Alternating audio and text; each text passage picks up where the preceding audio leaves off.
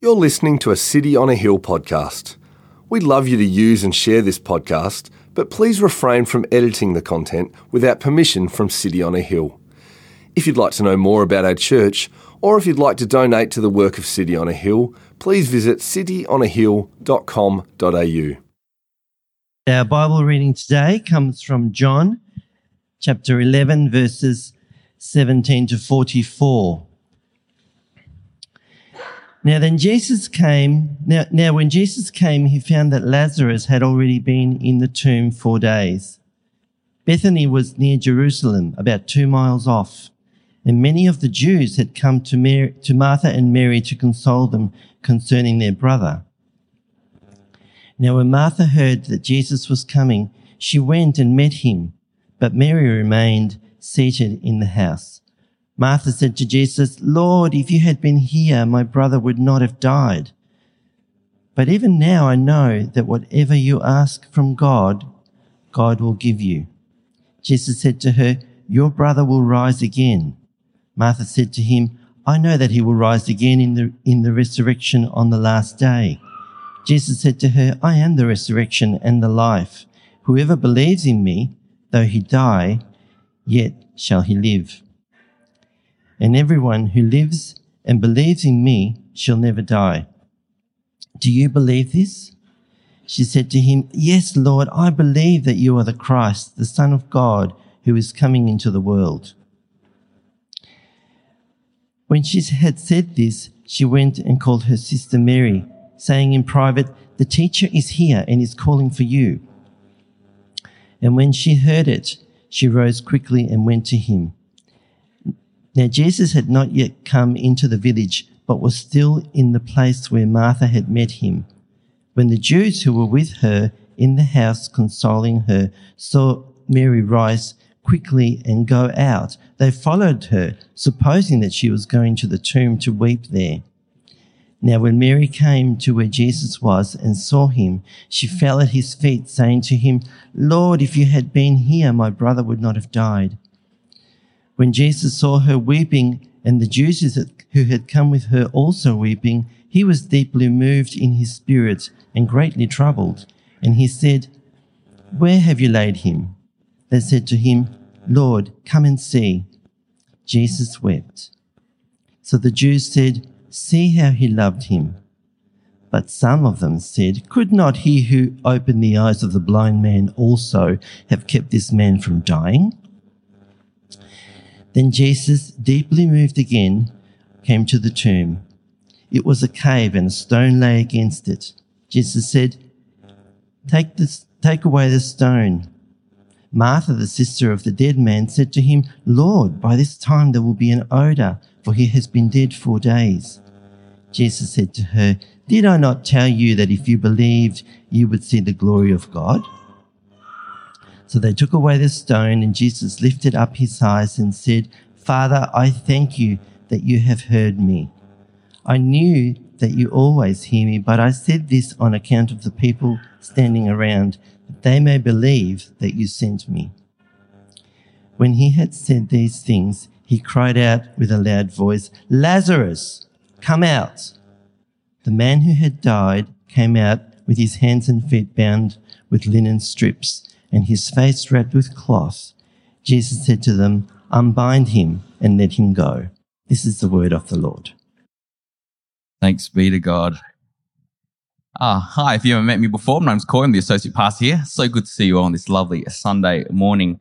And if you've been with us over the past two months, months, uh, we've been in the Gospel of John, uh, been specifically looking at the seven signs of Jesus, miracles from the person of Jesus uh, that have amazed, amused, and even angered people. And today is our last week in this series, and we close with the final sign from Jesus, and perhaps the most remarkable one of the seven, because we have just heard in the Bible reading the events that follow have a man who actually dies and after four days, he is raised to life by the power of Jesus. It's an amazing story, one that really uh, shows the humanity of people, but also the humanity and divinity of Jesus Christ. But before we get into the miracle itself of a man raised to life, there's a lot that happens leading up to it. You know, as the beginning of chapter 11 begins, it gives us the context to this sign describing the family who will be heavily involved in this story. Martha, sister Mary, and brother Lazarus from Bethany, who were the same sisters from uh, earlier stories in the Gospels where Mary had anointed Jesus with ointment and wiped his feet with her hair. All three who were very close friends with Jesus, very dear to him. And so as this story begins at the top of chapter 11, you may want to get your Bibles out because it's not in the booklet. Uh, but at the top of chapter 11, we see that it's this Lazarus, this Lazarus, Lazarus, who is extremely sick. And so naturally, being close friends with Jesus and, uh, and their brother gravely ill, the sisters sent a messenger to find Jesus to tell them that Lazarus, whom Jesus cares deeply for, is very unwell. But what's strange from this story is that right from the get-go, upon hearing the news, the response we get from Jesus is one that is honestly quite unexpected. Because what it says in verse 6 of chapter 11 is that when Jesus heard that Lazarus was ill, he stayed two days longer in the place where he was. Now imagine that. You're in a life or death situation and you reach out to a close friend and you know, a friend that you know deeply cares for you and, and loves you. And imagine that friend hears this and has no urgency whatsoever, but instead delays coming to your aid. Like it just doesn't make sense does it? Like even a stranger in most cases would come urgently to the aid of somebody who may be in a life or death situation, may be dying. What, what would you expect? What would more would you expect from somebody who is a close friend? And to add to that, not only a regular close friend, but the Jesus Christ, who the sisters believed had the power of God who could work a miracle because both sisters separately, Mary and Martha, when meeting Jesus four days later in the narrative, uttered these words to him as soon as they saw him, Lord, if you had been here, my brother would not have died. So it tells us that both sisters believed that Jesus could have saved their brother, Lazarus, from death if he was there, but he wasn't. Now, what a peculiar thing for Jesus to do. See, we've seen him throughout this series with the other signs that we've gone through shown signs of, of great compassion. You know, we've seen him heal a paralytic that he didn't even know purely out of his grace. We've seen him provide for over 5,000 people who are all mostly strangers. And yet here with close friends, Jesus wasn't even present. It doesn't make any sense. It doesn't seem right. But looking at the passage, this was no mistake but was completely intentional from Jesus. See, after receiving the news about Lazarus, it says in verse 5 to 6 in chapter 11, Now Jesus loved Martha and her sister and, and Lazarus. So when he heard that Lazarus was ill, he stayed two days longer in the place where he was. And the one word that stands out most here in those two verses that I just read is that word so that connects the two verses. Jesus loved Martha, Mary, and Lazarus. So when he heard that Lazarus was ill, he stayed two days longer. Because Jesus loved these three so much, he delayed his arrival to them. His actions were not one out of forgetfulness, ignorance, or spite, but Jesus delayed out of his love. See, what Jesus does here show us in my first point is that we have a God who delays for our good. Now, why would it be good for us to be made to wait for things? Think for Mary and Martha. They're made to wait for Jesus in a situation that cost a life. How could that be seen as a good thing? How is that loving that God would do that to them, let alone do that to us? See, I've recently watched a game show based off the, the hit, you may have heard the hit Netflix show uh, series, uh, Squid Game. Right? And it's in, in, in this, uh, it's in, it is a series of games basically where contestants must win to proceed to the next round where, uh, otherwise you'll be eliminated. And it goes like 450 or so people that eventually eliminate and there's only one winner. And I remember one of the contestants, when being interviewed, would often say the line, I want to be in control of my destiny. Like she kept saying that. But the thing is, almost every single one of those games that she was in, that she participated in, was based on chance. Like she could have been just as easily eliminated by simply picking the wrong ball with the wrong number and she'd be out. She really didn't have much or any control at all in that game show whatsoever. And yet she kept, kept saying in an interview, I want to be in control of my destiny. See, we've all been through it in some capacity, haven't we? Where we've been made to wait for something. And the longer we wait, the more the reality dawns on us that we really don't have much control. That we really don't have control over our own destiny. Perhaps we've been waiting for a job to get back to us. Maybe we've been waiting anxiously every day for our kids just to make it home. Maybe we're waiting for the result of a health scan. And so what waiting does for all people is it really humbles us. We see that in times of great waiting, times where it can be frustrating, times where it can even be excruciating. We're reminded that we, we aren't in control. So we have to trust in the one who is. You know, Proverbs 19 verse 21 says, many are the plans in the mind of a man, but it is the purpose of the Lord that will stand. See, often when God delays things for us, it means we're left with a choice. A choice to either put our trust in Him or put our trust uh, in something else. Because when we're made to wait, most of the time, what we want most is answers. But waiting on God means going without answers, maybe to your prayers, to your requests, to your desires. So when we're without answers, when our present or near future is still so unknown, when things are out of our control, all we can do is trust. But it's a matter of what we trust in, which makes all the difference.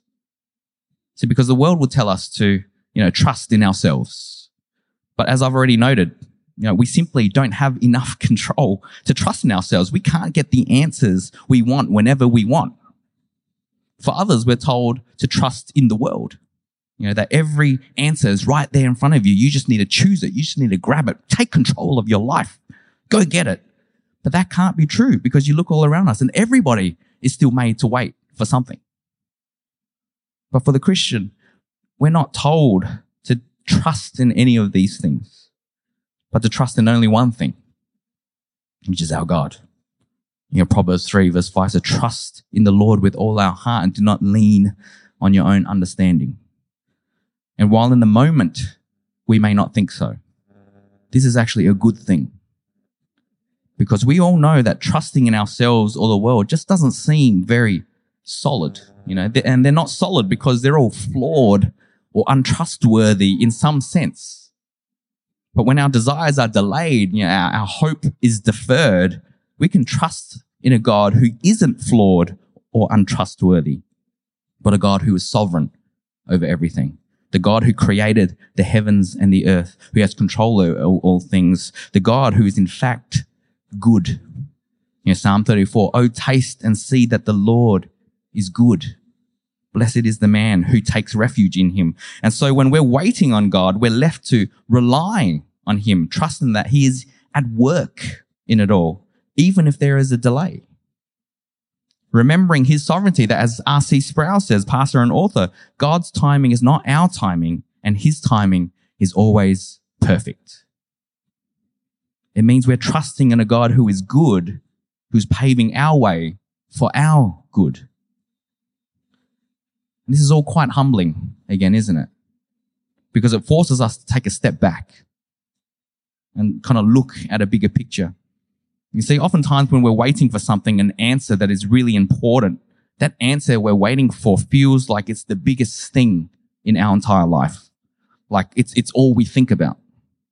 And so when it's delayed, we can begin to feel like maybe God has forgotten us or maybe God hasn't heard us. And I think Mary and Martha would have felt that. But at the time, they couldn't see that in Jesus delaying his arrival, he was actually doing it for their own good. He loved them so much that he wanted them to wait. Wanted this for them because in their waiting, it meant that they needed to trust in God all the more. They needed to rely on God and look at the bigger picture. See, because in all the waiting and delays in our lives, God isn't telling you that He's forgotten you. He's not saying that He hasn't heard your pleas. In fact, the Bible tells us that He knows your thoughts even before you think them. But God, in delaying His answers to your prayers, is often a call for you to go to Him. In other words, God delays in order that our love and faith in Him are strengthened. He delays for our own good. See, there was somebody in my gospel community who experienced this herself, you know, where for a long and arduous year, she had a temporary boss who came in to cover paternity leave. But this boss caused a lot of trouble to all the staff, being extremely unprofessional and just making life hard for our GC member and her colleagues. And I remember almost every week at Gospel Community, her prayer request was about her boss. She would question why God was putting her through this. Like, God, how long do I have to wait until this ends? Ask for, for prayer from the gospel community that she would be patient and grow in faithfulness and trying not to get too angry when thinking about it. It was an extremely hard year for her. And anyone can imagine how hard it would be if your boss, who you work and you see almost every day of the week, makes your life a living hell every day. But she would always pray to grow in faith in the Lord every time she was there at Gospel Community. Even specifically praying that she hopes that one day when she sees that same person in the corridor, she would be able to say hi without feeling any hate, hurt, or resentment. And after the year had passed, God did indeed do an amazing work in her. See, fast forward a year later, when they bumped into each other after that temporary boss had left, they had a genuine conversation. There were no feelings of resentment or frustration, but God had transformed her heart as she could stand there and say that I've forgiven you. And see, perhaps you've experienced this yourself where you've been waiting so long for an answer to prayer and found yourself drawing closer to God as you're made to wait strengthened in faith because in your waiting, you've, you've had to be praying to him even more. You know, growing in love because in your waiting, it had you spending more time with him, hearing from his word. Walking in obedience because in your waiting, it had you being more patient and reliant on God. It's as uh, author John Calvin says, we are taught by this delay on his part that we ought not to judge of the love of God from the condi- condition which we see before our eyes. When we have prayed to him, he often delays his assistance, either that he may increase still more ardor in prayer or that he may exercise our patience and at the same time accustom us to obedience. Martha was a prime example of this because notice in verse 23 to 27, Jesus tells Martha that her brother will rise again. To which Martha replies, I know he will rise again in the resurrection on the last day, kind of saying, I know, Lord, of course, he's going to eventually be raised, but what about the present? I'm hurting right now. But then importantly, in verse 27, Martha further confesses this to Jesus. She says, Yes, Lord, I believe that you are the Christ, the Son of God, who's coming into the world. Martha, in her waiting and delayed answer, from Jesus was strengthened in her faith.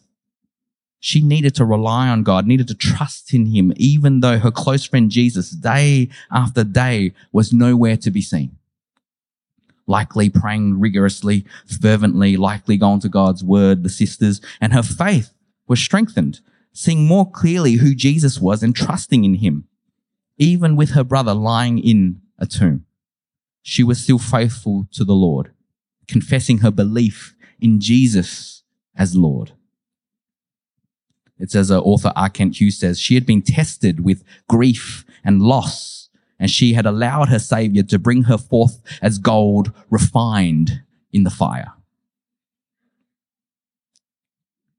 See, it would have been a trialing time for Martha, but in her trials, in waiting for God, her faith and love never waned. But from her response to Jesus, it actually strengthened. And yet, while she remained faithful, trusting in the Lord, see, the reality for both sisters was that their brother had died. And it was one of the greatest pains that they could feel. That even when God delays answers, sometimes the answer we get isn't the one we want. And the one we do get is extremely painful. And anyone who has experienced the death of a loved one can empathize here with Mary and Martha's pain. You know, as, as one writer describes it, death, it, it leaves an indelible etching on the soul like a wrinkle carved in an old man's face, feeling like it never fully heals. It would have been soul wrenching for these sisters. It would be totally understandable if they were angry at Jesus who wasn't there to prevent this. But in their pain and anguish, what we see from Jesus reflects the character of God. That as we continue reading, we'll see we have a God who enters into our sorrows. So what's the one movie that always gets you? You know, the one that always makes you cry. See, for mine, it is uh, The Lion King. Yeah, where I've seen it many, many times. It was a childhood movie, obviously, and the part where obviously Mufasa, spoiler alert, he dies. Right? And it's, it's just one of the most gut wrenching scenes. He's falling off the cliff. He dies, but then you can, I can hear, if you watch it, you can hear the soundtrack playing and you can hear Simba crying out like, help anyone, somebody help. And then he goes and he lies with his dad and gets his arm wrapped around him. You know, how can a pen and a pencil drawing lions make somebody weep like that? I don't know, right? But it's just such a good movie. It gets me every time I cry. But the funny thing is, we all have movies like that. The funny thing is when we think about it, we all have seen these movies multiple times and yet they can still make us cry. Right? We know what's going to happen and yet we feel it. See, when Jesus received the message that Lazarus was ill, as the Son of God, he already knew what he was going to do. That he was going to raise Lazarus. Because in verse 4 of chapter 11, we see Jesus say this This illness does not lead to death. It is for the glory of God, so that the Son of God may be glorified through it. So this death came as no surprise to Jesus. And it wouldn't have deterred Jesus, as he knew Lazarus would eventually live. But even then, even though Jesus knew that physical death wouldn't take a hold over Lazarus. Notice Jesus when he meets Mary. See in verse 32, she fell at his feet, saying to him, Lord, if you'd been here, my brother would not have died. When Jesus saw her weeping, and the Jews who had come with her also, with her also weeping, he was deeply moved in his spirit and greatly troubled. And he said, Where have you laid him? They said to him, Lord, come and see. Jesus wept. So the Jews said, see how he loved him. Even though Jesus knew how the story would go, he knew the ending of this little narrative. And it was a good ending that Lazarus would live. He was still moved seeing Mary's sorrow for her dead brother. Jesus wept with her. And I think this is one of the most powerful passages in the entire Bible because here we have the Son of God feeling the pain of another person. We see a God who enters into our sorrow. Jesus truly felt the pain of loss that Mary was feeling and it grieved him it says that Jesus was deeply moved, which in its original Greek language literally translates to a horse snorting, like a massive involuntary gasp, almost like the wind had been taken out of him. See, Jesus truly felt the pain, anguish, and sorrow of Mary and Martha with everything that he had. Jesus felt this even though he knew that it would all end well but it shows us what kind of God we have that he would literally feel the grief of those who he loved. Which is quite astonishing because for a lot of people, when we think of gods or divine beings, we naturally picture something like an all powerful, mighty, authoritative, stern like man sitting on like a, a golden throne in the clouds, right? You, you think of the, the Greek mythology type of looks like Zeus or Hercules, stoic, unyielding, serious. Or for other religions, perhaps, the gods they worship are often depicted as ones who are distant, above humans, so, so not emotional, not vulnerable, not seen as weak. And even for Christians, sometimes when we think, when we think of God, We're tempted to picture him as this, you know, stereotypical Old Testament God description, you know, only wrathful, only judging, angry above it all. But what's so stirring about this passage is we clearly see a God who isn't distant by any means, but quite the opposite. A God who isn't steely without feelings or aloof, but a God who shares in our sorrows and draws near to us in the pain. As author R. Kent Hughes says, Jesus enters the sorrow that he could have prevented in such a way that he gasps, his whole body shudders, and he begins to weep. That is the perspective Christ wants us to have. If you are hurting, he wants you to know that he weeps with you. Jesus is not a stoic, impassible God. So these are one of those passages in the Bible where we get to really see the humanity of Jesus. That he really did enter into the brokenness of this world and lived and experienced the things that we do. So we can confidently say that the Son of God understands all our temptations and grief know, as Hebrews 4.15 says, Jesus was truly God and man, able to sympathize with our weaknesses, yet without sin. Jesus saw the pain caused by loss and death and grieved with his beloved friends. He mourned along with them. But perhaps most striking for me from this series of events is what Jesus doesn't do. Because when Jesus gets there, both Mary and Martha are coming to him with words almost like a reproof, like, Jesus, had you been here, everything would be okay. Like, where were you, Jesus?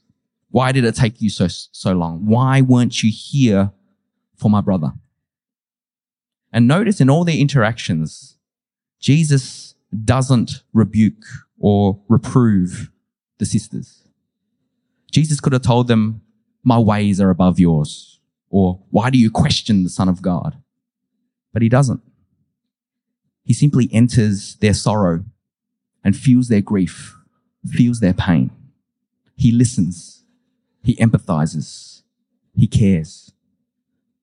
And there's something quite meaningful there for us in how Jesus responds, isn't there? See, have you ever felt something similar to Mary or Martha, where you're hurting over a loss of some sort? Maybe you felt the same way. And you did or, or want to respond with, Where were you, Lord? You got here too late. No, Lord, where were you when my parents divorced? Lord, where were you when I didn't get that job? Lord, where were you when I had to give up my house? Lord, where were you when my marriage dissolved? Lord, where were you when I lost my loved one? See, when we feel this and cry out to God, he hears us. And it's not sinful to tell God how you feel. Now, of course, we should be doing this in a faithful way, you know, reverent towards God, remembering that we bow to an almighty God. So it's not venting uncontrollably at him. But that doesn't mean we aren't allowed to express to God the way we feel. In scripture, we see many faithful people of God cry out to him, lamenting, hurting and disillusioned, asking questions to God. Says author R. Hughes says, some of us have feelings that ought to be shared with God. The feelings are not necessarily right, but they are feelings that need to be brought honestly before God.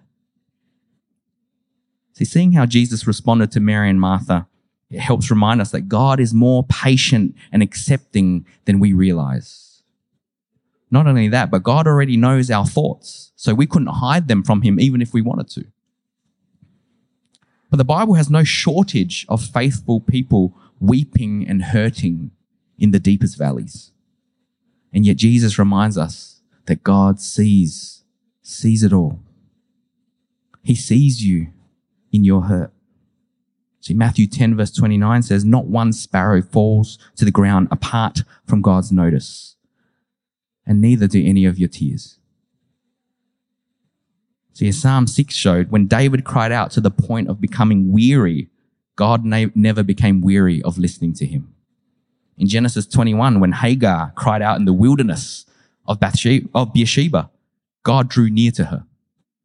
In Sam, 1 Samuel 1, when Hannah was outside in the temple of the Lord weeping, God noticed and remembered.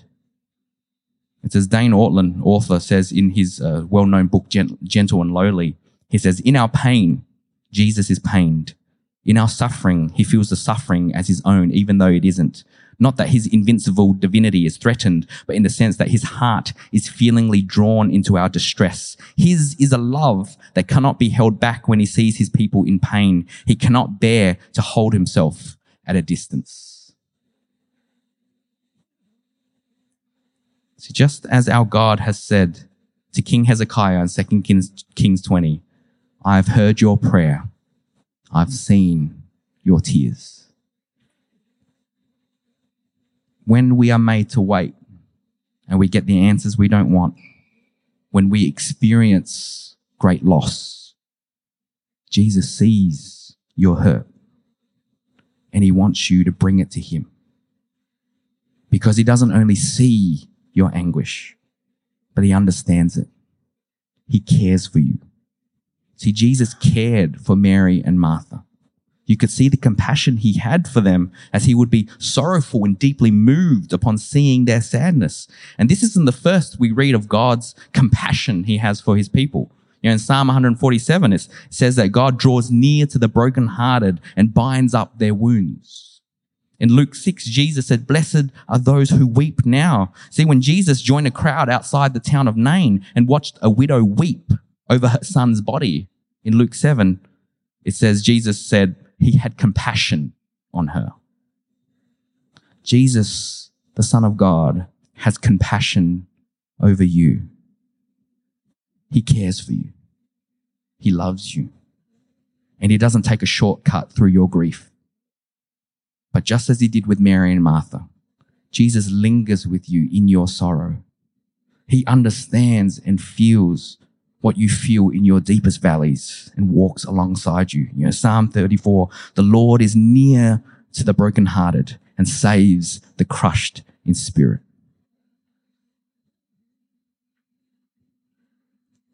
But even amidst it all, it can be really hard to feel, to feel that, can't it?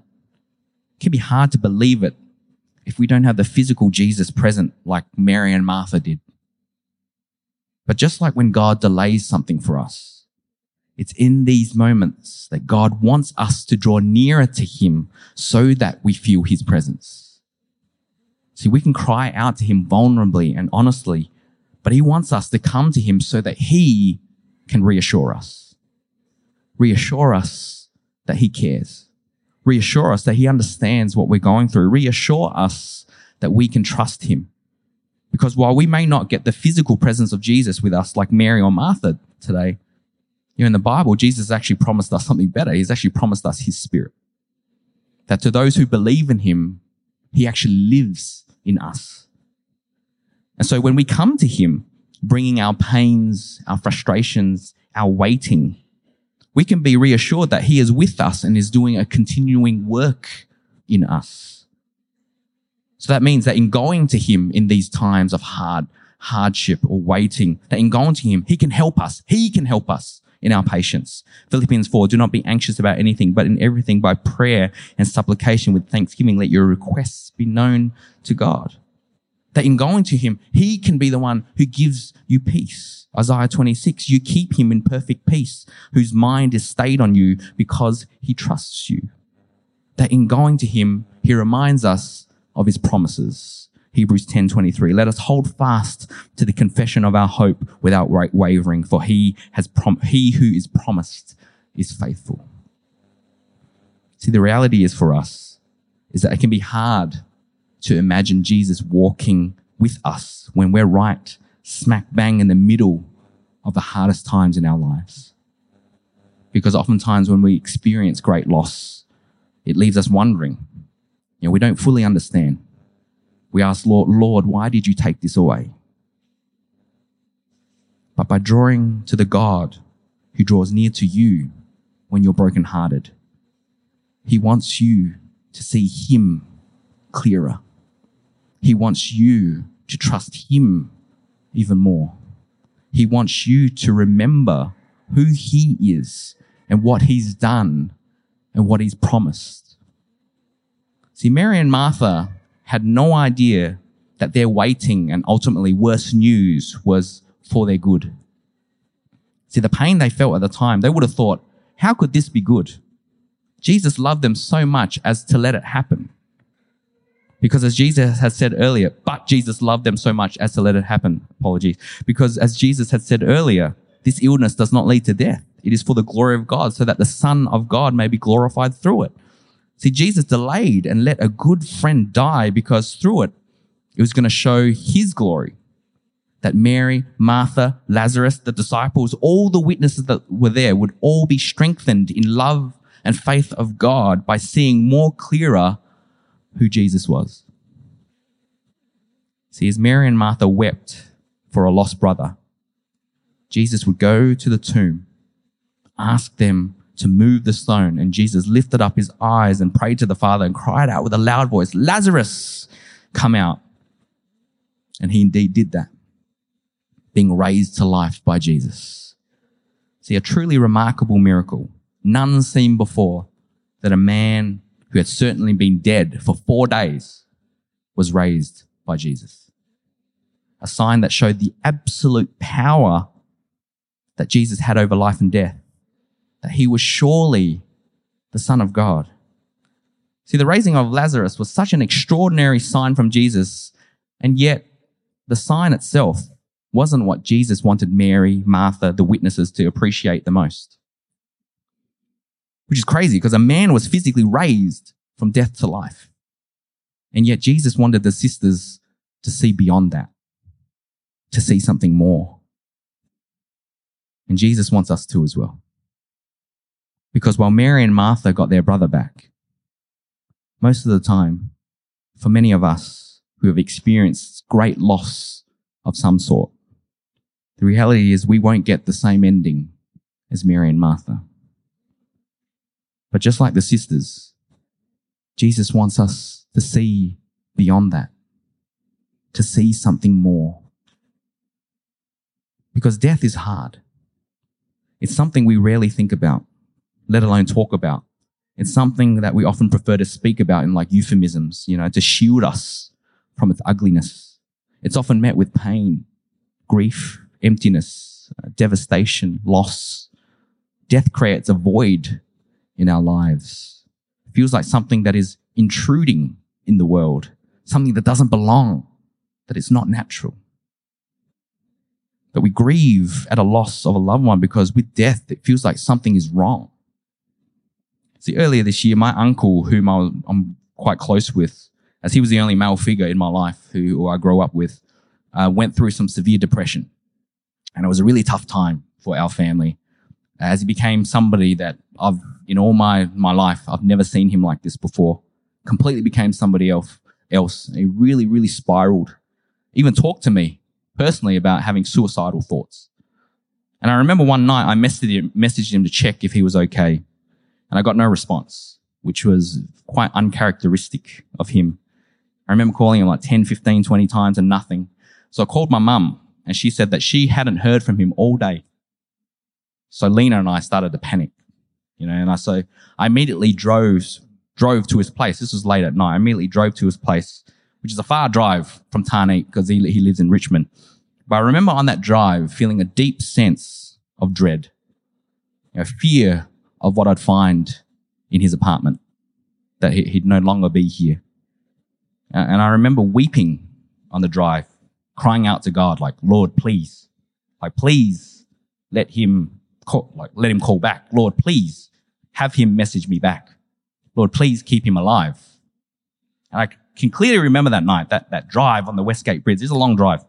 And the anxiety and the pain, but also the, the, the anger and frustration at the thought of death.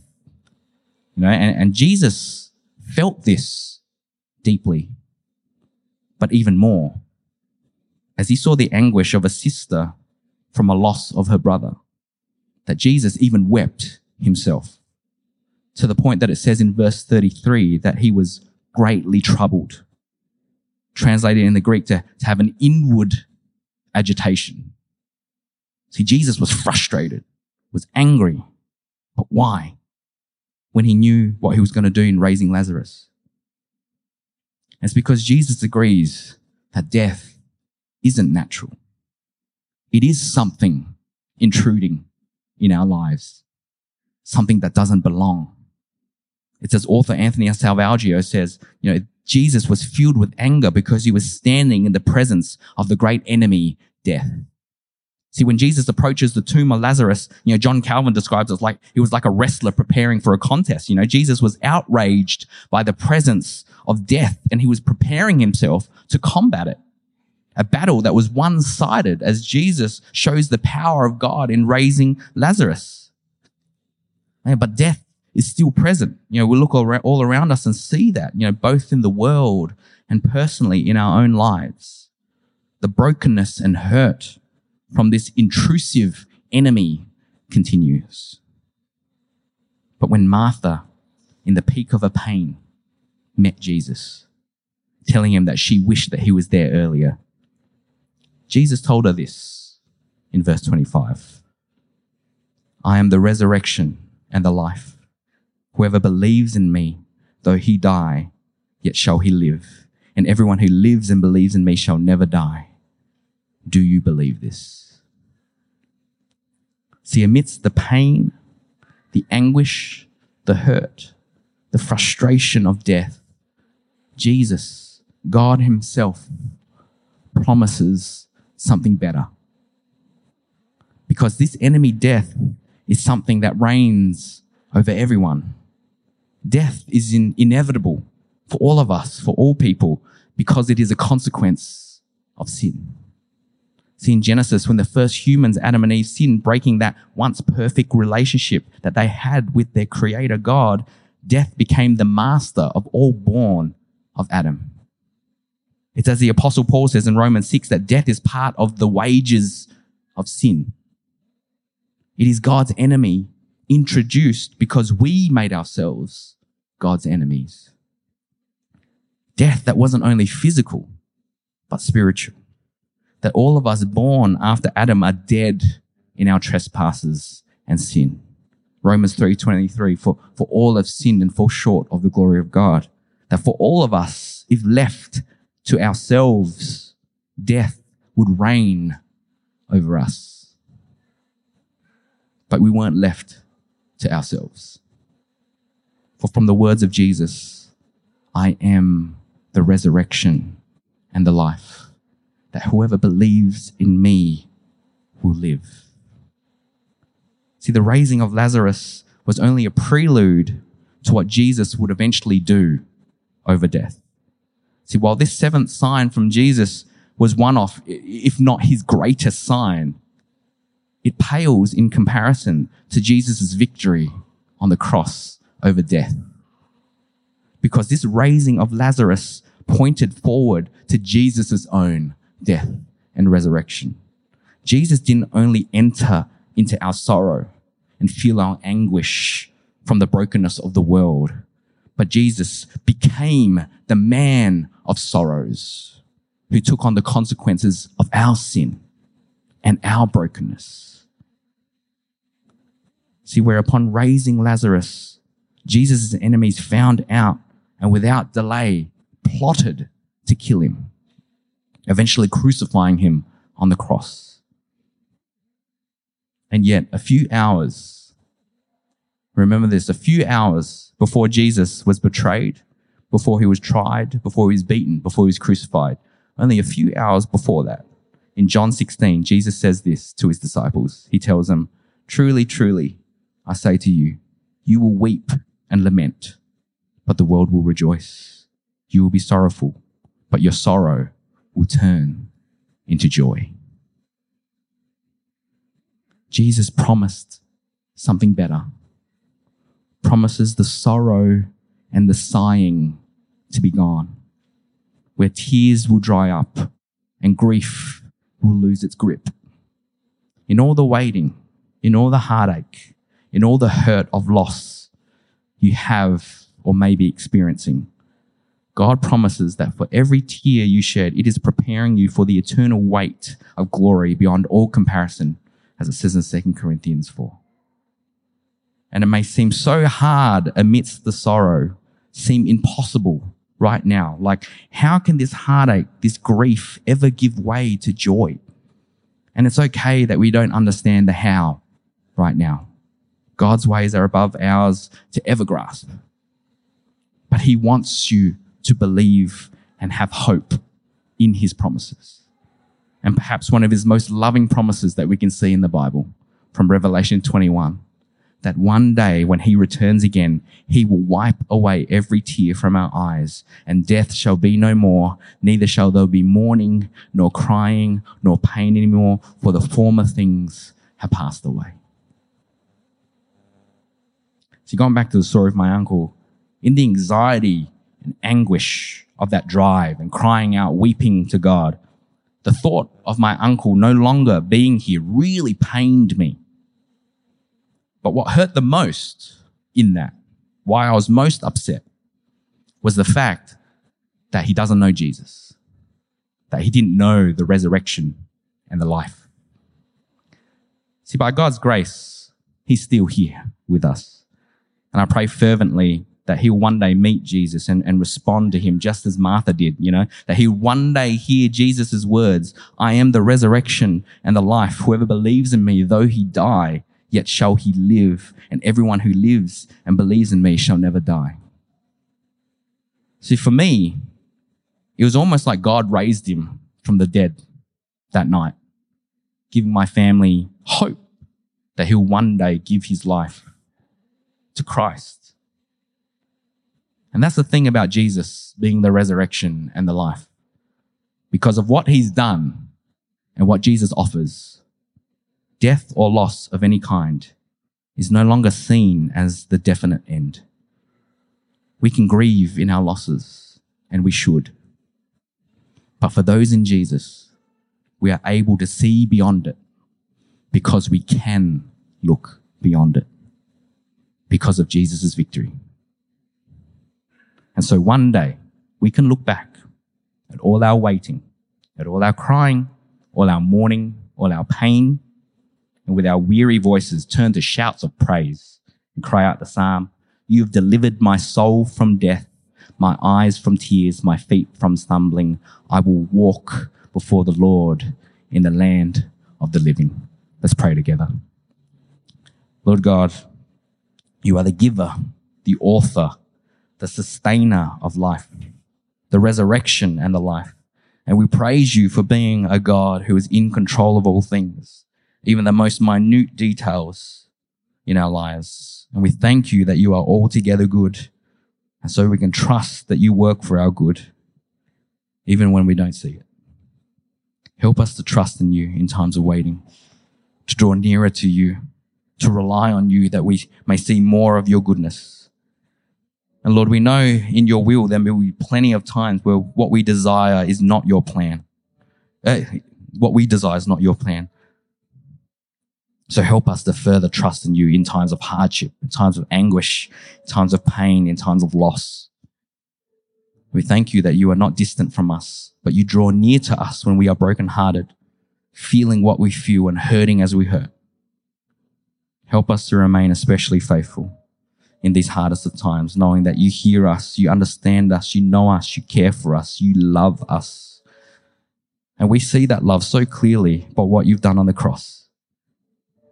May you keep our hearts fixed on your future promises. There is something better to come.